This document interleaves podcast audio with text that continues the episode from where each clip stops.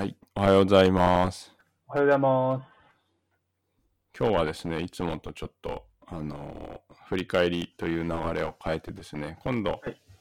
自分が今働いているところで、新しく、はい。まあ新家庭医療専門医のプログラム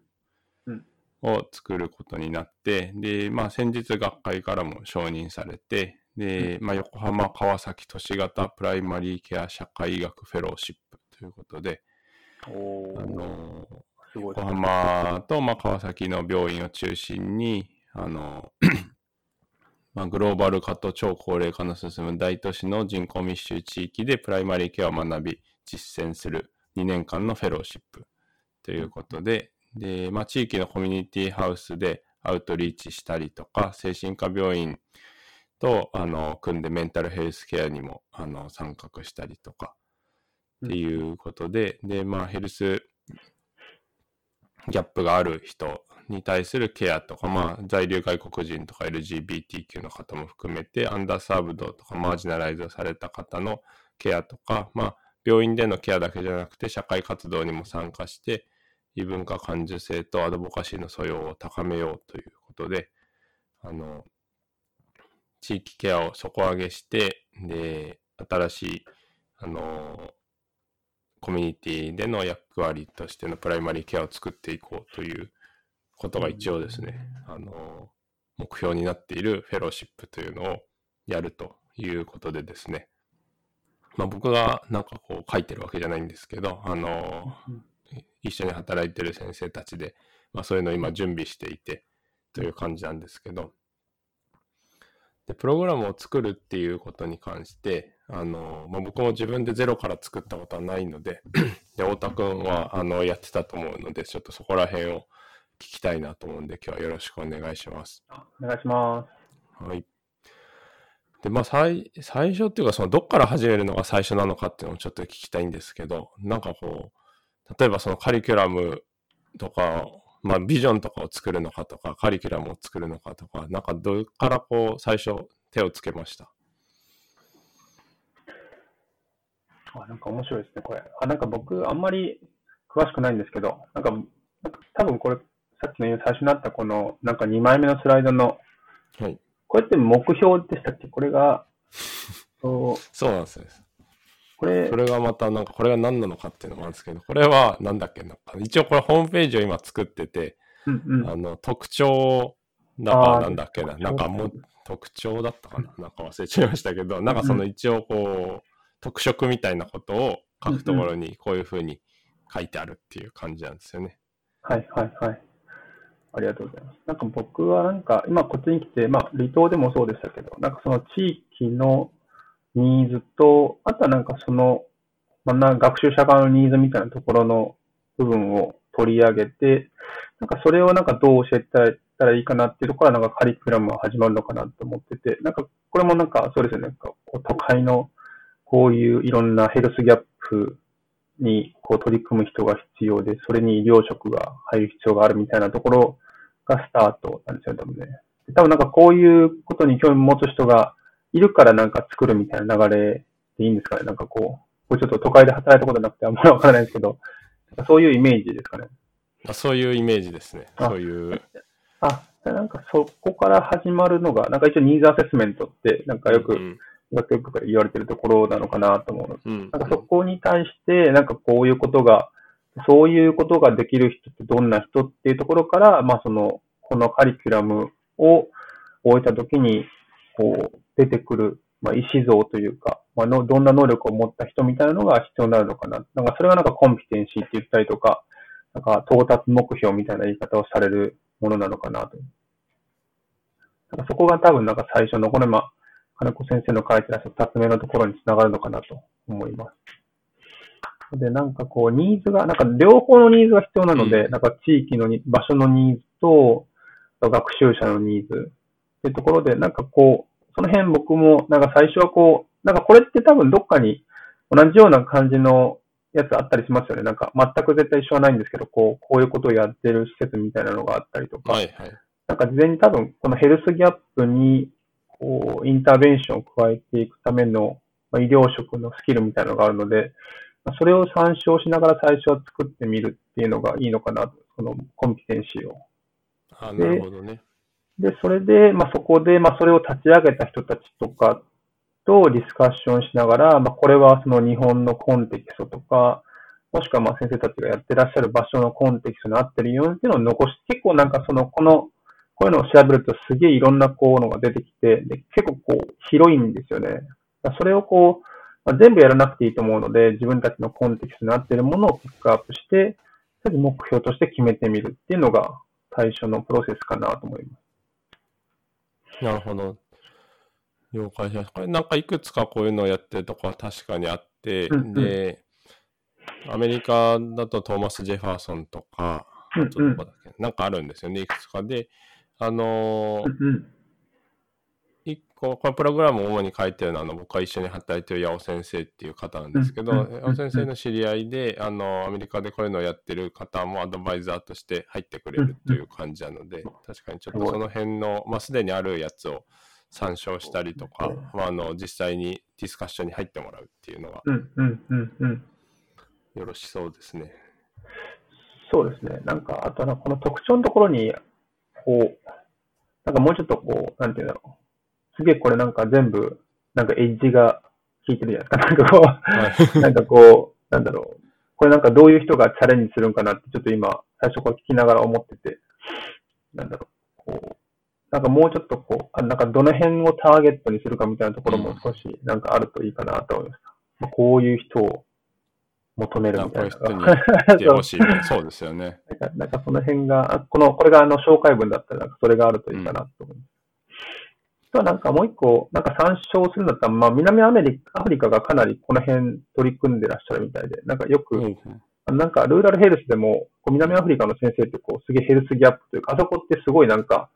こう白人と黒人が、なんかこうヘルスギャップがあったりとか、でもなんか最近こう LGBTQ の問題も結構取り上げられたりして、なんか結構この辺が活発なのかな。僕まだあんま調べたことないですけど、なんかよくルーラルのメーリングリストで、なんか南アフリカの先生はこういうところをよくなんかディスカッションされてるなと思ったりします。なるほど。なんかこう具体的に南アフリカのどこのホームページを見たらいいよとか、どういうのがあるよとかってなんかありますか？南アフリカの、あのー、ウォンカの、えっと、支部みたいなところのサイトが結構いくつかあって、なんかよくメーリングしても流れてて、なんか僕もそこ、ちょっと今具体的に出せないんですけど、なんかそこ見たらなんかすごいこの辺のことを扱ってらっしゃって、まあ、そこをなんか狭めるのがプライマリーとか、まあ、この辺のウォンカにでやってらっしゃる方々の一つのこう、能力だみたいなこと書いてあったんで、おー、すごいなと思って、あんまり考えたことなかったんで、あの時は衝撃を受けましたけど。なるほど、ありがとうございます。 South African Academy of Family Physicians っていうのもあるんですね、今見たら。あ、そうなんです。なんかその辺のやつだと思って、ちょっと今、出ないな。ありがとうございます。そしたら、そう、あとその地域のニーズって、なんかこう、うん、なんですかね、それを知るためになんかやったりとかしました？例えばその話を聞いたりとかになるかなと思うんですけど。あ、僕の場合はそうですね、地域とか、まあ、病院の話を、まずその、これってどこかで所属して働きますもんね。ないとお金が発生しないので、なんかそこのまず病院のニーズからかなと思います。なんかそこに入っていって、まあ、このフェローの人が活躍しないと、おそらく多分あんまり、なんかこう教育システムとして持たないので、まあ、その入っている医療施設のニーズでこういうことをやってほしいみたいなところが、あるかどうかってこうまず大事で、そこからまあ地域でま彼らが出ていったときにどういうことやってほしいかみたいなところのニーズを調査するっていうのがまあいいかな。僕の場合はまあそうやって病院でまあ地域ケアを立ち上げるというか地域をやっていくというところでまあどういうことが必要かなっていうところとなんか僕のやりたいことがマッチしてて、そこにまあ教育が入る余地があったっていうのが最初の入り方なので、なんかそこでなんかどんな活躍ができるかみたいなところが最初大事かなと思って、いろいろこう、まあこの、まあ、事業管理者だったりとか、委員長とか副委員長とか、まあ、その部署のトップとかと話をしながら、あとはなんか自分、多分こうやって誰かがこれ働いていらっしゃいますもんね、その施設で。そうですね。はい、なんかその人が、まあ、どんな風に考えてるかみたいなところが、大事かなと思います。そうですね。それはやっぱ大事ですよね。そうね。ああと、こう、なんか、うん、カリキュラムというか、スケジュールというか、こうなんかこう決めていくじゃないですか。その、まあ、具体的な話で言うと、こう何週間 A 病院をローテーションして、その後 B 病院を何週間とか、あの、診療所に行くとか、そういう時に、まあ、当然、なんていうんですかね、お金出してくれるとこの意向みたいのが一つ多分あると思うんですけど、あと、まあ、学習者のニーズみたいのもあるじゃないですか。はいはい。その辺って、なんかこう、あらかじめある程度、案みたいのが、まあ多分あって、で、実際入ってきてからそれを相談してニーズを聞いたりして決めたりするのか、なんかどういう感じで、あとまあ多分コンピテンシーを達成できるようにっていう視点もあるじゃないですか。うんうんうん、そのカリキュラムというか実際のスケジュールを決めるのっていうのってなんかどういう感じでやってるのかなと。あ、そうですね。この辺は結構、まあ、コンピテンシーによるところがあるかなと。まあ、どういうことをできる人を、まあ、このカリキュラムが終わった人とするのかみたいなところが大事で、で、それぞれそのカリキュラムを、まあ、作るときに、その、それぞれのコンピテンシーが達成されたときの、なんかこう、できることみたいな、さらに解項目を作ったりして、それをこう、どこで学べるかみたいなところを設定することが多い。期間はあんまり決めてなくて、まあ、もう、僕らはその総合診療なので、まあ、総合診療で決められた期間の中でどう学ばせるかみたいなところを、ま考えていくところかなと思ってます。例えばなんかこれだとこう、なんか、なんて言うんだろう。なんか今のその今2枚目のスライドを見ておくと結構喋ってるんですけど、こう、なんていうんですか、結構こう、なんかこう、すげえ俯瞰的じゃないですか。うんうん、なんかそこでこうなんかどうやってコンピテンシーを作るかとか、なんか見てると、なんか精神科病院だったりとか、まあ、結構地域っていう単語にも地域で、まあ、まあなんか診療所ベースなのか病院ベースなのかっていうところもよると思うんですけども、その辺でこう、まあどういうふうなことを学んでいくかっていうのをなんかちょっと少し、なんかそのこれ作って方々でディスカッションして、まあ、これとこれとこれはできてほしいよね、みたいな、まあ、それぞれのセッティングで上げてみて、それをどうやったら学べるかっていうのをディスカッションするところから始めるのかなっていうのが、僕もその最初やるときは、まあ、一緒にやってくれてるもう一人の先生と一緒に、まあ、その総合診療とか、まあ、家庭医療っていうところを病院ベースで組み立てるときに、この病院の中でこれが学べてとか、在宅でこういうのが学べてっていうのを決めていって、まあ、期間はもうその仕組みの中で決められているのはその期間の中で、まあ、これをこれくらい経験したらいけるんじゃないかみたいなディスカッションしながら、ちょっと、あの、トライアンドエラーで進めていったところはあります。ありがとうございます。今、太田君のところは、新家庭医療専門医はまだやってなくでしたっけ？まだやってない。はい。はい、だけです。今後はなんかその、例えば合わせて、こう、期間を長くして取れるとか、まあ終わった後取れるみたいな感じでやる予定なんでしたっけ？うちは、そう、いや、一応じゃあまあ連携施設になっているので、それだけで、当院だけでは、一応完結は、当院だけの家庭医療専門医の試験、資格はなくて、まあ一応今大学院と抱き合わせにしているので、まあ大学院の研究みたいなところで少し長めにいたりってことはありますけど、今のところは総合診療だけですね。大学院と抱き合わせにしてるってのはどういうやつでしたっけ？あ、大学院のその研究、あてかまあ、その地域医療学みたいなところに所属してもらって、まあ、うちを拠点に、まあ、研究を進めていくみたいな、まあ、4年間あるので、まあ、その一緒なんか、まあ、そのプラス2年ではないですけど、まあ、それも合わせて当院で、まあ、医療を展開してもらうっていうところですか。おそれはフェローシップみたいな感じですか？リサーチフェローみたいな。あ、いやもう、あんまり名前はなくて、最初にもう、総合診療に入ってもらったら、大学院にも一緒に入ってもらって、みたいな。ああ、そういう意味3年で、僕は4年みたいな感じですね。なんか、さっとした感じで、楽しくやってます。なるほど、なるほど。そしたら、そうですね、すいません、なんかあんま説明をしなかったんですけど、一応今考えているなんていうのかな、このプログラムに参加する施設としては、その横浜の、まあ、200床ぐらいの病院で、僕とか、さっきの八尾先生が働いているとこが一つで、で、まあ、今は外来と、えっ、ー、と、入院を総合診療科としてやってて、で、訪問診療を病院から出るように、まあ、ちょっと準備をしていて、来年中に始めようかなっていうとこが一個と、あと、まあ、川崎共同病院っていう、あの、昔からこう、やってて、まあ、総合診療科総合内科みたいな名前だと思うんですけど、で、まあ、比較的、あの、マージナライズされた方のケアとかに病院全体で熱心にやってるところがあるので、まあ、そこも一緒に、あの、お願いしてやっていくというんで、まあ、その川崎共同か保土ヶ谷中央病院かどっちかの所属になるっていうようなイメージで。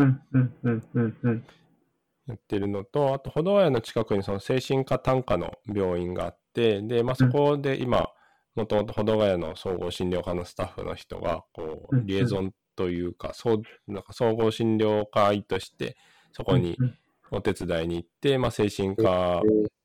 の、なんていうんですかね、精神科の先生しかそこはいないので、うんうん。内科、内科というか、まあ、精神科以外のことに関する相談を受けたりとか、うん。っていうのを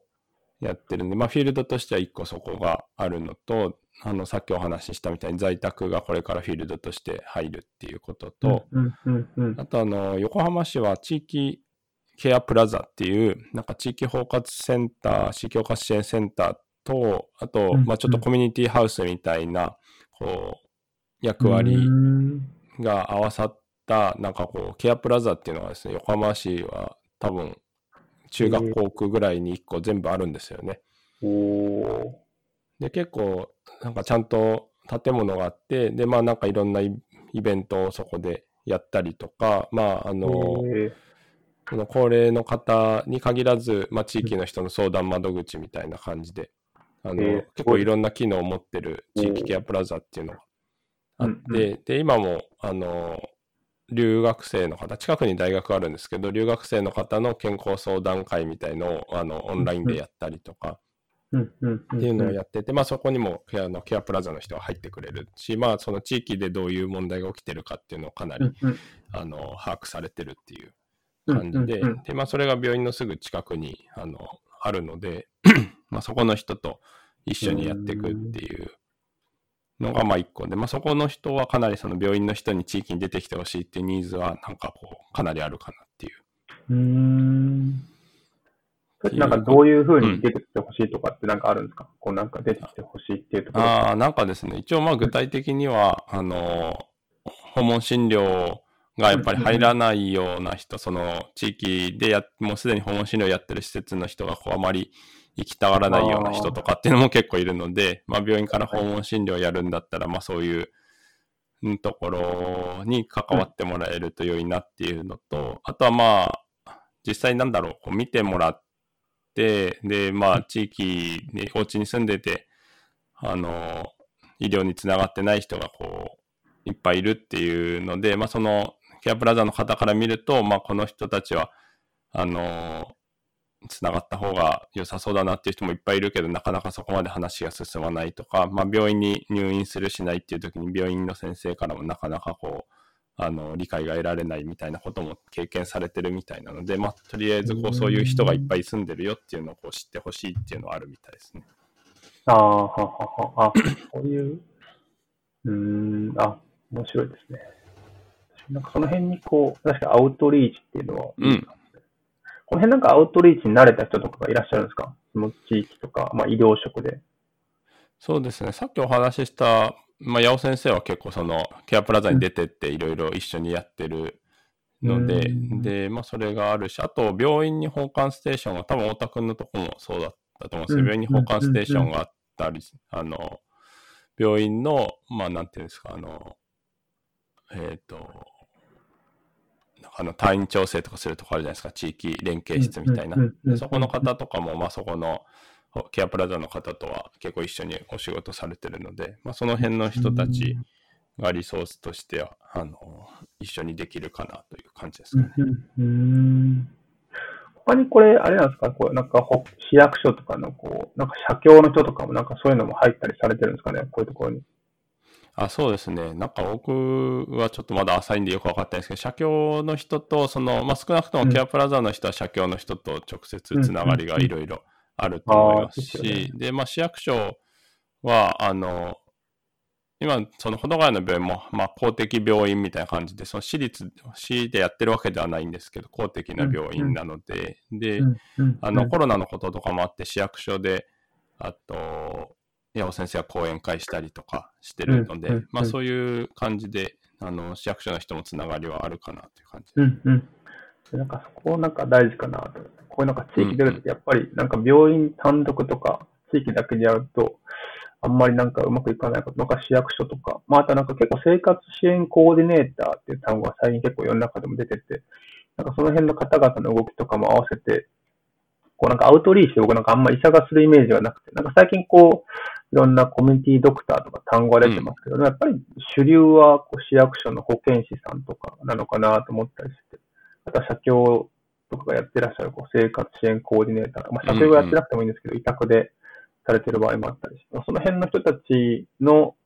なんかどういうニーズがあるかみたいな、なんかその、なんか大事なのかなと思って、なんかあんま訪問診療でアウトリーチできないじゃないですか。保険診療なんで、全然こう関係ない人に行ったりしてもお金とかも取れないし、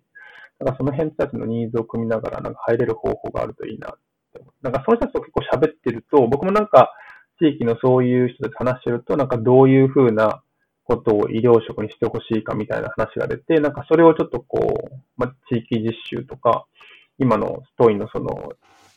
まあ、医学教育のところになんか入れていくっていう方法を取ったりするので、なんかその辺たちの意見が聞けると、非常になんか現場感が出て、しかもなんかそういうのってこう直接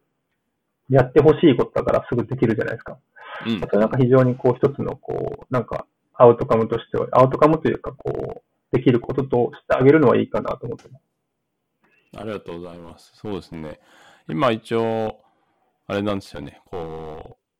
地域医療実習とかを受けて学生さんとか出勤支援の人が来た時に、あの、このケアプラザっていうところに行ってもらって、で、まあ、うんあの、ケアマネさんとかもそこにいるので、なんかこう、ケアマネさんが、あの、利用者さんのお家を訪問するときついてってもらったりとかしてて、まあそこで、なんかこう、ケアマネさんがこういうことを病院にしてもらうと助かるみたいなことを言ってくれたりするので。でまあそういう、そういうところがおいいですね。うん参考になるかなっていうのうんと、あと今月1で、あの、こうケアプラザの人とか、まあ、社協の人とか、そういう人に来てもらって、この間、あの、青年貢献の使い方みたいのをレクチャーしてもらったんですけど、青年貢献人の制度の仕組みとか、なんかこう、どういう時に、あの、その社会福祉士さんとかが、あの、ー。うんうん青年貢献をこう必要としてるのかとか、まあ、医療者側は何をどういうところでお手伝いできるのかみたいなのをあの、うんケアプラザのスタッフの人にレクチャーしてもらって、うんなんかそういうのをちょっと定期的にやってってきてもらった時に、まあ、お話ししてもらうだけじゃなくてうんちょっとこうニーズを聞いたりとかできると良いかなっていう感じです。うんうんうんうん。あ、そうですね。なんかそんな気がします。あとさっきお高が言ったみたいに、そのいわゆる、なんていうんですかね、アウトリーチって言ったそのコミュニティヘルスケアワーカーさんみたいな、なんかこう、まあそのなんだっけ、地域に住んでる人とか、あの、日本のなんていうんだっけ、なんか見回ってくれる人いますよね、こう、あの、福祉民生委員さん。みたいな、サウス民生委員さんみたいな人とか、あとまあ保健師さんとか。が多分、あの、すでにもうされてる方がいると思うので。うん、で、まあそれと、こうチームになって、なんかこうん。う、ブラジルとかもそうですけど、こう、チームがあって、家庭医と、あの、看護師さんと、そういう、あの、コミュニティの民生委員さんみたいな人とかがチームになって、まあ実際にこう、多くの家に行ったり、地域の人と会ってお話をするのが一番多いのは多分民生委員さんなので、まあそこから出てきたやつに関して、まあ医療の人がこうできることは、あの、例えば看護師さんがやったり、医者がやったりうん。っていう感じで、で、まあそこが連携しやすくなってて、こう話をあの持ってきやすいとか相談しやすいみたいな感じになって、定期的に、あの、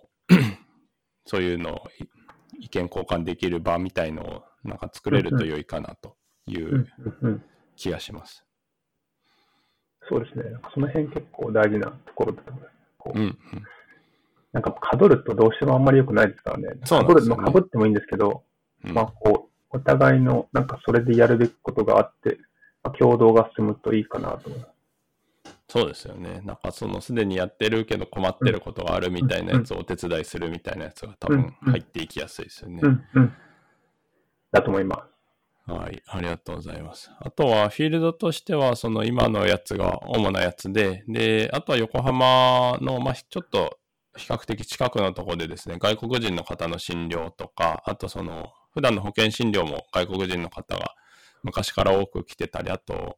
あの、労災の方はですね、横浜は結構港があって、で、なんていうんですかね、あの、肉体労働みたいな長くされてて、体壊されて労災で、その後生活してるみたいな方も結構いらっしゃるので、うんうん、で、そういう方を多く見てる、あの、診療所があって、まあそこを、あの、見学させてもらったりとか、あとそこの先生たちが、あの、休日とかに、こう、外国人の方のための無料の健康診断相談会とか、あの、HIV の無料検査のあのお手伝いとかそういうのをしてるので、まあ、そういうところを見てもらうっていうのも一つ、あの、うんうんうんうん、かなと思うので、まあ、見てもらいつつ、なんかお手伝いできるところがあれば入っていくみたいな感じかなというところ。いいですね。いろんなこうセッティングがあるんですね。うんうんというのでですね、あとはちょっとその4枚目なんですけど、アセスメントがやっぱりこう必要になってくるかなと思って、やっぱりっていうかまあ当然必要になってくると思うんですけど、なんかこう、どういうタイミングとかどういう方法で形成的フィードバックをあのしてるのかとか、まあ、総括的フィードバックをどういうタイミングでどういう方法でやってるのかっていうのは、まあ、結構こう医学教育の根本というか、なんか大きなテーマにはなっちゃうんですけど、まあちょっとその、お宅のとこで具体的にどういうふうに最初、あの、まあゼロから始めてるじゃないですか、ないところから始めてて、どういう考えでそれをどういう時期にやってるのかとか、どういうふうに今変わってきてるのかっていうのをちょっと教えてもらっていいですか？うんうん、あ、ありがとうございます。アセスメントに関しては、まあなんか成長を、まあ、こうサポートする感じで、なんか僕らはあんまり、あんまりというかもうほぼ総括的フィードバックは、総括的フィードバックとか総括的アセスメントとか、ね、評価ですね。総括的評価はい、はい。アセスメントですね。あんまり総括的な評価はあんまり、てかもうほぼしてなくて、基本的にはもう形成的評価だけで、なんかこう、なんか assessment for learning みたいな単語があったりして、なんかその辺のところをメインにやってるのが僕らの今の教育スタイルで、まあ、ほぼもう、いわゆるこう、 on the job のところで、 observation をベースにやっていくっていうのを、まあ、モットーというか基本にしてて、まあ、会心が毎朝あって、まあ、そこで彼らの行動を見たりしながら、まあ、こうした方がいいんじゃないってフィードバックする、まあ、動きのところと、あとは彼らのアセスメントのところを、プレゼンを聞きながら、まあ、こうした方がいいんじゃないってフィードバックを重ねるところが多いかなと思います。あとは、まあ、どっちかというと、まあ、アプレンティスっていうのは徒弟性みたいなところをを意識しながら、まあ、僕らの行動を見てもらいながら、ま、できるだけ患者さんのアプローチの方法とかを学んでもらったりしてるのが今のところかなと。で、まあ、そのなんか数字になってないのであれですけど、どっちかというとまあ見てもらって、あとは僕らの中で、いや、一応ミニ CX っていろいろこう臨床を評価する評価ツールとかもあるので、それを適宜、まあ、指導医、まあ、もう一人の指導医と一緒につけながら、彼らのこう、能力を見たりしてたりとか、あとはまあもちろんポートフォーリオと振り返りがやっぱり重要なので、一応週1回、えっと、週末に振り返りをして彼らの学びのところを聞きながら次のステップを作るっていうのと、まあ、いつも振り返りで相談させてもらって、一応、ポートフォーリオを毎月書いてもらいながら、家庭医療とか総合診療の概念を落とし込めているかどうかを確認するっていうところですかね。であとは、なんか、金子先生のところセッティング結構多いので、僕のところもいくつかセッティングがあったりとか、あとは仕事で、まあ、関わる職種が多いので、まあ、彼らにこう360度評価をしてもらって、それをまあ、こう、ポジティブな感じで研修に返して、で、彼らの成長を促すっていうのが僕らの方法に今なってます。ので、なんかこう、点数化されてませんけど、まあ、そういう感じでこう、適宜一人一人に合わせながら、あの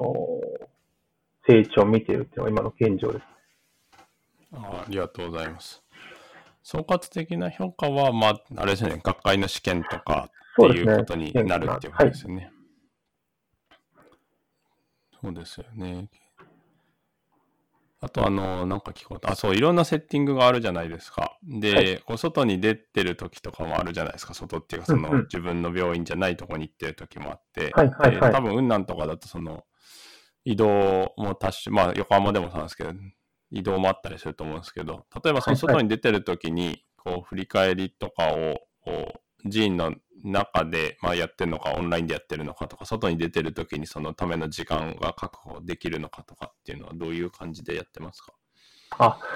ありがとうございます。まあ、あんまできてなくてですね、外に出たときは、まあ、そこに、まあ、あの、ちゃんとした総合診療の先生がいたりするので、そこの先生が振り返りをしてくれてるそうなので、まあ、それをしてもらいながら、一応そのアンケート的なところで、この先生につけてもらって、今どんな状況かっていうのを見せてもらっているのが今の状態です。それは、えっと、学習者にアンケートするっていう。あ、いや、えっと、教育者側に。ああ、教育者側にアンケート。っていう。はい。うんうんうん、なるほど。了解しました。振り返りは週1回っていうのは、なんかど勤務時間内でどの時間でやってるとかってあります？金曜日の、えっと、午前中のところで、まあ、みんなほとんど何もない時間帯に振り返りをして、まあ、どうだったかっていうのをやってるのが状態で、まあ、なかなかそれもこう、どうしても外来で抜けたりするので、まあ、最近はもう一応毎日、その夕方、まあ、3、4分みたいな形を取りながら、うん、そこで一応振り返りをして、その日の外来で困った症例なかったかどうかとか、あと困ったことないかみたいなのを毎日ちょっと聞きながら、まあ、徐々に進めているかなっていうところです。まあ、なかなかちょっと週1回だと、形式ばって終わってしまうことがあるなって最近思ってきたので、なるほど今はこう、毎日、まあ、適宜聞くみたいな、ちょっとなんかこう、俗人的ですけど、まあ僕が、まあ、日中なんかこう見つけたら、ちょっとそこで簡単に振り返りをしたりしながら、ちょっとフォローを入れていくっていうところが、まあ大事なのかなと思ってそうですよね。それは大事ですよね。なんかうちもそういう感じで今もやってはいるんですけど、こう時間って、なんか結構その、じゃあ、なんか夕方やるかって言ってやると、なんかこう長くなっちゃう時もあるんですよ。で、なんか僕はこう、面白いなと思ってても、まあ学習者の人にとって長いなと感じる時もあるかもしれないんで、なんか時間ってどうやって区切ってますか、うん、ああ、でも区切って、まあでも一応、うちその5時15分に終わるので、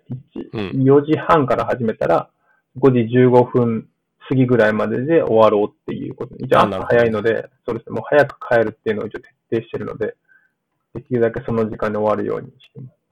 す。なるほど。ちなみに朝何時ぐらいにみんなんか朝の時間ってこう決まってるんですか？集合時間みたいなのあるんですか？いや、一応その、就業時間が8時半からなので、強制はしてないですけど、はい、一応その会心としては、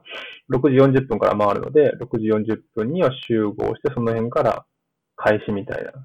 やんわりとした感じでやってます。うん。了解しました。あとなんか聞こうと思ったけどな。その、あ、そっか、振り返りで、なんていうんですかね、はい、あの、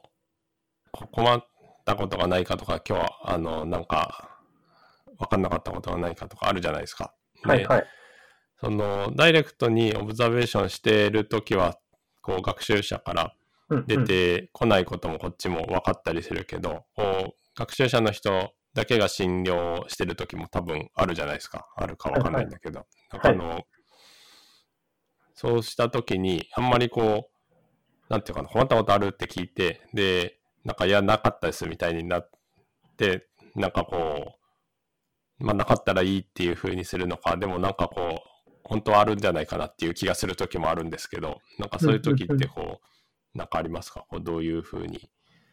してるとか。うちの場合は、まあ、結構看護師さんとかがよく見てくれてるので、うん、なるほど。僕は、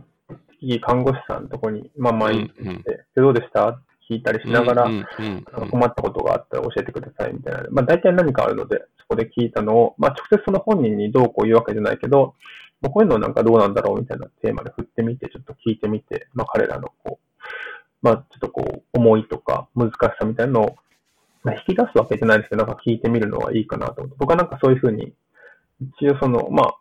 その、外来との関係性も作りながらところで一応聞いたりしてます。あとはまあ、結構ケースベースで、まあその日のちょっと患者さん広げてみて、この中なんか難しい人いた？って聞いたら、なんとなくこう、あ、この人はって出てくるので、まあそういうのを拾っていく感じにするのがいいかなと思ったりして。その、カルテとかを見ながら、見ながらっていうか、まあリストみたいのを見ながらってことですね。リスト見て、いや、今日この、こんな感じなんですね、みたいな。ど、どの人難しかったですか？みたいな感じで聞いてみたりしてます。ありがとうございます。あと、あの、太田君のところも多分基本的には、あの、太田君ともう一人の先生がスタッフとしているじゃないですか。はい、はい、で、今結構学習者の人が増えてると思うんですけど、マンパワー的になんどうですか結構こう二人でもう全然大丈夫とか、なんかこう、なかなか大変とかそういうのありますそうですね。まあなんか楽しくやってるんでいいのかなと思いながら、なんかでもあれですよね、そんなにすっげえこう手がかかるっていうわけじゃなくて、みんなこう、まあ3年目なので、ある程度自立をしてるので、うんで、一応オブザベーションしながら、彼らの診療室を担保しながら、彼らが自立してやれてる、まあやる環境を作れてるかなと思うので、そんなにこう、なんかこう、一挙手一投足をサポートしてるわけじゃないので、そんなにあんまり大変なことはなかったりします。僕的にはまあ、うんうん。まあ、月カルテとか見て、まあ、ちょっと危なそうな人は自分たちも一緒に見たりしながら、ある程度自律的にやってるので、まあ、そんなに、今でもそんなにたくさんいるわけじゃなくて、僕らが2人いて、まあ、その下に3人いて、また来年も何人か入るみたいな形で、で、まあ、結構ピアラーニングが進んでるので、まあ、今の3年目が、まあ、今初期研修医、まあ、地域研修で来た人たちを教えてくれてて、まあ、それに僕らもちょっとサポートで入ったりとか、で、あと、あとはその辺のカリキュラムの作成とかも一緒にやったりしてるので、結構こ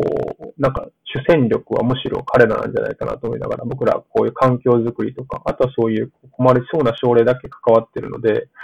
そんなにこう大変な思い、まあ、むしろその多職種のところとか、病院のシステムのところの方が結構大変なので、そこは結構気を使ってますけど、診療とかのところはそんなに大変じゃないなと思って、まあ、むしろ僕らの方が助かってるなと思ってます。ありがとうございます。まあでも、助かりますよね。やっぱ、こう、単純にそういう人がいるっていうのは。そうですね。はい。うん。助かってます。なんかこう、ピアラーニングを進めるのが、やっぱ結構ポイントかなと聞いてて思ったんですけど、なんかこう、具体的にこういうことに気をつけてるとか、ピアラーニングを進めるためにこういうふうにしてるとかってあります？そうですね。なんか僕が決めないようにします。なんか全てをもうそうねうんうんなんかとりあえず、どうするって聞くことにします。全部。うん じゃあなんか、まあわからないっていうことも多いですけど、まあちょっと一緒に考える癖をつけてもらうというか、結構なんか初期研修の時、まあ、この県の問題ではないと思うんですけど、結構やっぱみんなこう受動的になってて、まあ自分でこうあんまり、なんか上の先生の言ったようにするっていうのが彼らの習慣みたいだったんですけど、まあこっち来て、だいぶ僕らがもうどうするのって言って、決めたら教えてってやってる。だんだん彼らも、まあもともとすごいあの賢い子たちなので、自分で考えるようになると、どんどんアイディアも出てくるので、そうすると自分たちで勉強し始めて、で、その後まあお互いに勉強し始めて、で、僕らがちょっとじゃあ、それ、下に教えてよって言うと教え出すみたいな、まあ、こう、そういう感じで、なんか、やんわりと進めてます。それでなんかこう、僕らが自己主導型学習者って言います、なんかその辺の、まあ、なんか概念的には面白いですけど、結構なんかこう、泥臭い感じでやってます。なんか自分で考えるようになるかなみたいなところで、うんうんうん。我慢強くやるのかなっていう。そうですよね。なんかあの、福民でしたっけ？あの、西堀先生とかがやってるやはい。つの、あの本があるじゃないですか。あの、西堀先生とか三好先生が書いてるやつ。を僕最近読んでるんですけど、やっぱこいいうあれいいですよねなんていうかな。あれは面白いです。すごい面白いですけど、こう、あれにも書いてあるけど、その自己主導型学習というと、うんまあそうだねってなるけど、なんか結構日本の人とかだと、それまでに受けてる教育自体が今、太田が言ったみたいに、こう。自己主導型じゃない流れで来てる人が結構多いから、なんかこう急に自己主導型学習ですよみたいな感じになると、こう。なんか例えば教えてくれないとか、こう、なんか何したらいいかわからんみたいな風になったりして、現場で、まあコンフリクトではないけど、こう、学習者の人が困るみたいなこともあるよね、うん。みたいなのが多分書いてあった気がして、で、まあそれはなんかこう実際ありそうだし、まあ、こう人を見て、その人に合わせてやっていくしかないのかなっていう気もするんですけど、うんうん。なんかその辺ってこう、なんていうの、そこ、さっき言ったみたいに受動的だったやつを能動的にうんしても、まあこっちがしてもらいたいけど、まあ向こうはなんていうか、そういう準備は最初はできてないわけじゃないですか。うんうんうんうん。その辺ってこう、なんか気をつけてることとか、声かけの仕方とかってなんかありますか？ああ、そうです。なんか僕はもうなんか、極論自己主導型学習者じゃなくてもいいと思ってですね。なんか別に、なんか学会に所属したりすると勝手に勉強するじゃないですか。なんかこう、義務が生じて勉強、まあそのために学会とか専門制度があると思うんですけど、でもいいと思ってて、ただなんかこう、なんて言うんだろう、態度として、そういうのがあるよって見せ続けるのが大事かなと思って、なんかそういうふうにこう、ちょっとこう考えてもらったりしながら。で、なんか僕はなんか、まああの、あの本にも書いてた、まあそういうこう、なんか、なんていうんですか、違う勉強方法を、なんか、やるとなんかみんな不満が増えるとかってあるんですけど、まあ、今日はなんかみんななんか最後に喜び感じるのが、こう、神田さん良くなった瞬間じゃないですか。おお良くなったみたいな。うんうん。もう在宅始めたら、おお家でこう、本人の、こう、思うところで亡くなれたみたいなところの、なんか多分感動が、まあ、医療職としては大事かなと思っているので、なんかそこに必要な知識を一緒になんか身につけていくみたいなプロセスを大事にしているのと、なんかそのレクチャーとかのところは確かにその学生とかはその辺のニーズがあるので、まあ、それはむしろ教えないとダメなタイミングなので、絶対レクチャーした方がいいので僕らはこう適宜教えたりして伝えるんですけど、でもなんか現場感はやっぱその現場に行ってしかわからないの現場でこう一緒に見ながら振り返るしっていうのをやっていくと、なんか彼らの中でこうなんか芽生えてくる気がします。勉強しなきゃみたいな。でそこになんかこう、これで勉強したらって伝えておくと、なんか自分で勉強するというか、なんかでもこのなんか結構俗人的なんですけど、そういうプロセスを経ていくのが、まあ自己指導型学習者というか、なんか総合診療医として、なんかこう、二分化な問題に常にアプローチしていく上で、なんか態度を学んでもらうみたいなところなのかなっていう感じが。やっぱ結局なんですかね、こう観察して一緒になんか伴走していくみたいな教育スタイルがいいんですかね。あ、そうですね、わかんない。なんかそういう感じで うちはやってます。なんかこう、良くなったよねみたいな、こう、患者さん、まあ、どうしてもなんかこう、ナレッジというか知識返従型になって、まあ、喋るのはうまいけど、結局患者見せるとあんまり見れないみたいなこともよく起こるので、患者さんは良くなったよねってことをなんかもうアウトカムにして、それに対して何が必要かってことをディスカッションして、考えてもらうっていうのをやると、まあ、アウトカムが最終的にまあ、いい悪いあるんですけど、良くなった時とか、まあ、それぞれに振り返りが生じて、彼らの学びが促進するかなというか、なかなか全部、こう、金さんの変化に 置き換えるみたいなところをしてます。うん、うん。あなるそうですね。それはでも大事ですよね。こうやっぱ良くなると、結構こう、うん、モチベーションも上がるし、なんていうか。そうですね。それが自分でできるようになりたいっていう気持ちになりますもんね。逆もあれば、逆は逆でまた彼らにいいイメージを与えるので、うんうん、そこに、そこにこう、なんかそこに重きを置けるかなんですかね、話し方として。なんか、慣れてベースで喋ると、みんなこう、もっと知識勉強したいってなって、まあそうするとまあ、まあよく知ってる人から話を聞いた方がいいっていう流れになるんですけど、まあ自分が患者さんを担当して、その人をよくしたいと思うと、まあちょっと視点が変わるのかなっていう感じがまあちょっとこれをなんか医学局的にどういうか知らないですけど、なんかそういうイメージを持って今教えてます。教えてとか、まあ僕も結構一緒に学んでるというか、まあ最近はもうその辺の方が大きいかな。なんか結構彼らの方が面白い本を最近探してきたりとか、で、それを一緒に読んだりとかもするので、まあ、それは非常に助かってますね。なるほど。いや、それは大事ですよね、本当に。うん。うん。で、あとですね、僕は結構なんかそういうところは好きなんですけど、多分プログラムをやっていくっていうと、もうちょっとあのマクロなっていうか、こう、他の施設との連携とか、あの、給料をどうするかみたいな話になると思うんですけど、一応5枚目のとこで、なんかこう、連携しているところとのやりとりとかで、こう、気をつけてるとか、まあなんかさっきフィードバックをもらってるっていうかアンケートをしてるっていう話があったと思うんですけど、なんかその、連携先に行ってる間はもう任せてるっていう感じですか？そうですね。そういうか、まあ、向こうは向こうの多分教育スタイルがあると思うので、まあ、大体知ってる人のとこに行ってもらってるので、なんとなくイメージがつくのでいいかなっていうのと、まあ、その、なんかこの辺のこう、勤務体制とかは、給与体制とか一応うち、あの、ジムがいるので、ジムが向こうと交渉して、まあ、こっちと大きく違いがないかとか、ちゃんと休みが取れるかみたいなところは、しっかりあのチェックしてからやってもらってます。なるほど。基本的にはその、ハーフデイバックとかワンデイバックとかっていうよりは、もうブロックローテーションみたいな感じなんですか？そう一応ワンデイバックはしてて、一日は戻ってくるように、はい、してます。なんかそういう時って、こう、どういう、まあ言える範囲でいいんですけど、どういう給与体制になるんですか？その、もう全、行ってる間は向こうから出してもらってるみたいなことなのか、戻ってきたら、そうですね。なんか、こっちで出すの？うん。現実的なところで、まあ、一応その今もらっている給与をまあ減らさないようにするというか、なので、まあ、どうしても施設によってその基準は違ったりするので、まあ、多かれ少なかれあると思うので、まあ、特に少ない時とかは、まあ、当院から、まあ、補填ではないけど、前年度の給料に託して、まあ、もらう量が少なければ、こっちからちょっと補充をして、えっと、払う。でまあ、向こうでもらう方が多いんだったら、こっちからそういう補充はしないっていう感じでやってます。それで、まあ、基本、こっちでもらったものがベースになります。うん、お金に関しては。なるほど、なるほど。うん、週1回、例えば向こうローテーションしてるときにワンデーバックしたら抜けるじゃないですか、週1回向こうの病院からすると。それに関しては、なんかどういう扱いになってるんですか、給料的には？えっと、向こうは週4日勤務みたいな形の給与にしてもらって、こっちはそれで、そのプラスアルファで、えっと、前年度の給料と比較して載せるという感じにしてるみたいです。うん、うん、うん、うん。なるほど、なるほど。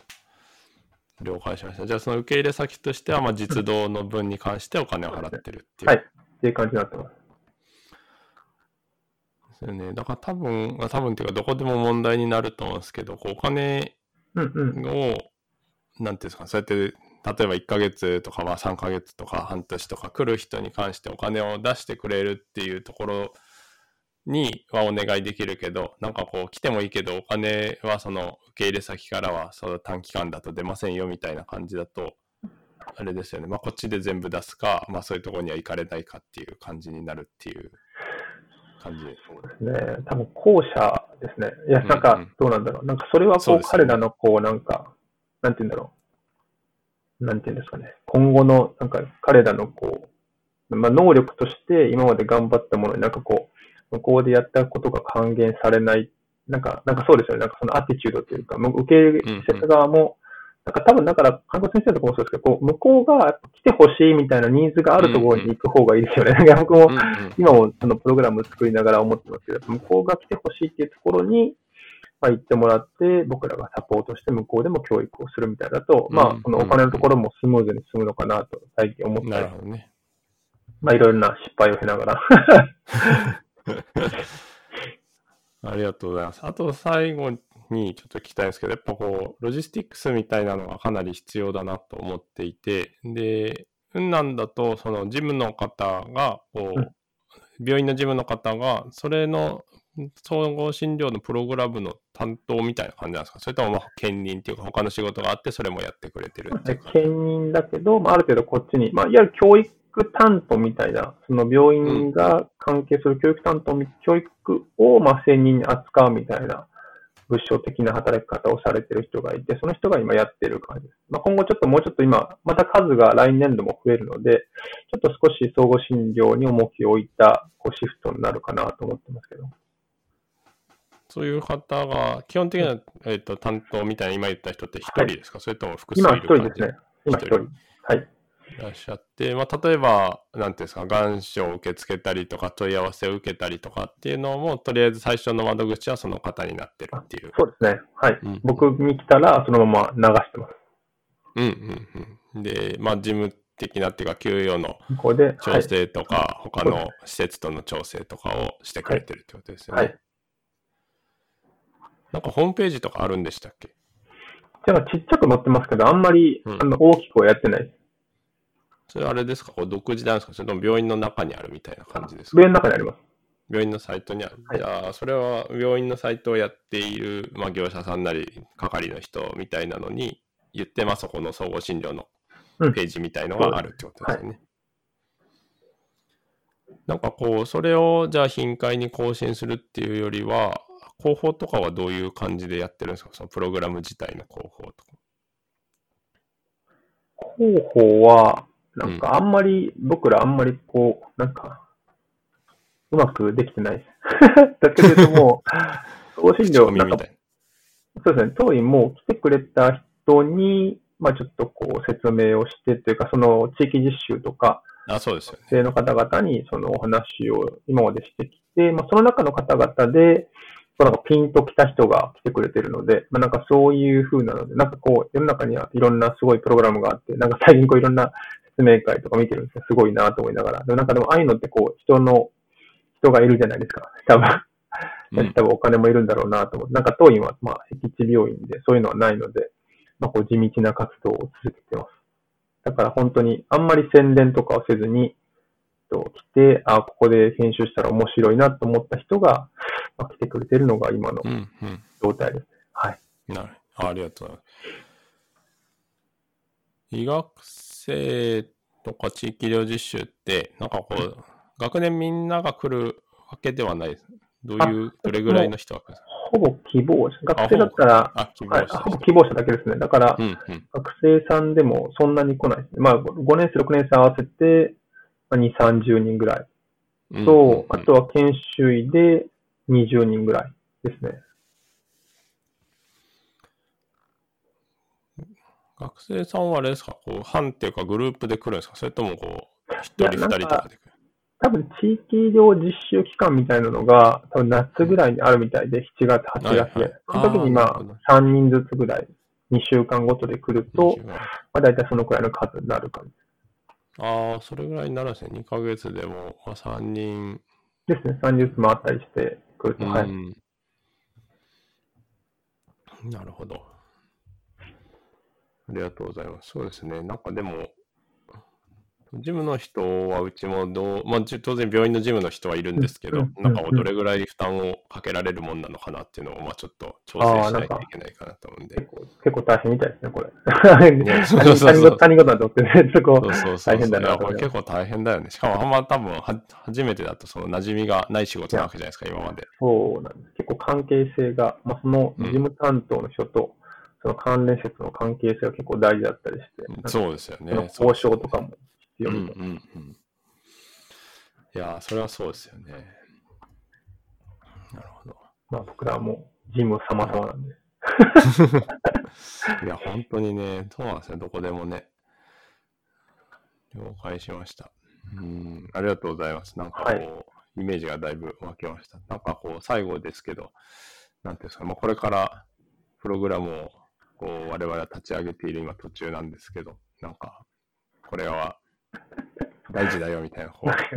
ありがたいお言葉みたいな。あれなんか偉い感じですね。は、いやいやいや、全然。なんか僕はなんかもう、今はもういかに総合診療の楽しさを伝えるかってフォーカスしてるので、なんか今すごいこの最初の目標を聞いて、なんか僕自身はこのプログラムに入りたいなって、いけませんけど、なんか入りたいなって思ったので、なんかその辺をなんかこう、もっと、なんかこう、多分現場間で、なんか行ってみたら、なんかあるじゃないですか。なんか目標はいいけど行ってみたらあんまりだなみたいなことも起こるので、なんかその辺が起こらないようになんかこう、すげえなんか、こう楽しい感じのプログラムになるといいなって。なんかそこはなんかおそらく、なんか金子先生とか、あの、山尾先生もそうですけど、おそらくそこで、あれなんですかね、こう、皆さんのモチベーションでかなり変わるので、なんか僕も最近プログラムって、最初最初はこう医学教育を勉強してカリキュラムを作らなきゃとか思ってたんですけど、まあ、結局はなんか僕らのモチベーションとか熱意とかが、やっぱりこう結構来た、こう来てくれた研修とかの話を聞いてると、結局ここなんだみたいな、そのなんかカリキュラムが良かったわけじゃなくて、僕らがこう一生懸命教えたとか、なんかああいうフィードバックの、なんかこう、なんかすごいなんかその人個人に合ったフィードバックをしてくれたとかってこう結構大きく響いてるので、やっぱこう、まあコンテンツがあって、そこになんかこう、まあ魂って言い方はなんかちょっと変ですけど、まあそこにいる教育者の方々がどれだけ熱意を持って、この、この2番上にあるスライドのことを教えようと思ってるかなのかなと思うんで、ぜひぜひ、また、まあ当院ともぜひ連携してもらえると嬉しいなと思いながら、よろしくお願いします。はい、ありがとうございます。そうですね。いや、それはやっぱすごい楽しいっていうのが一番僕も大事かなと思ってて、まあ、こっちが楽しくやってるとか、そねの一緒に楽しくできるとかっていうのと、あとさっうんうきお互い言ってたみたいに、まあ、患者さんが良くなったとか悪くなったとかっていうのがやっぱ中心にあるじゃないですか。でうんうん、まあ、それをこうよくできるように、まあ、みんなで一緒に勉強したりとか診療していくっていうのがまあ基本だし、まあ、それが一番楽しくできてるっていううんのであれば、な来た人もあの楽しくできるかな。まさに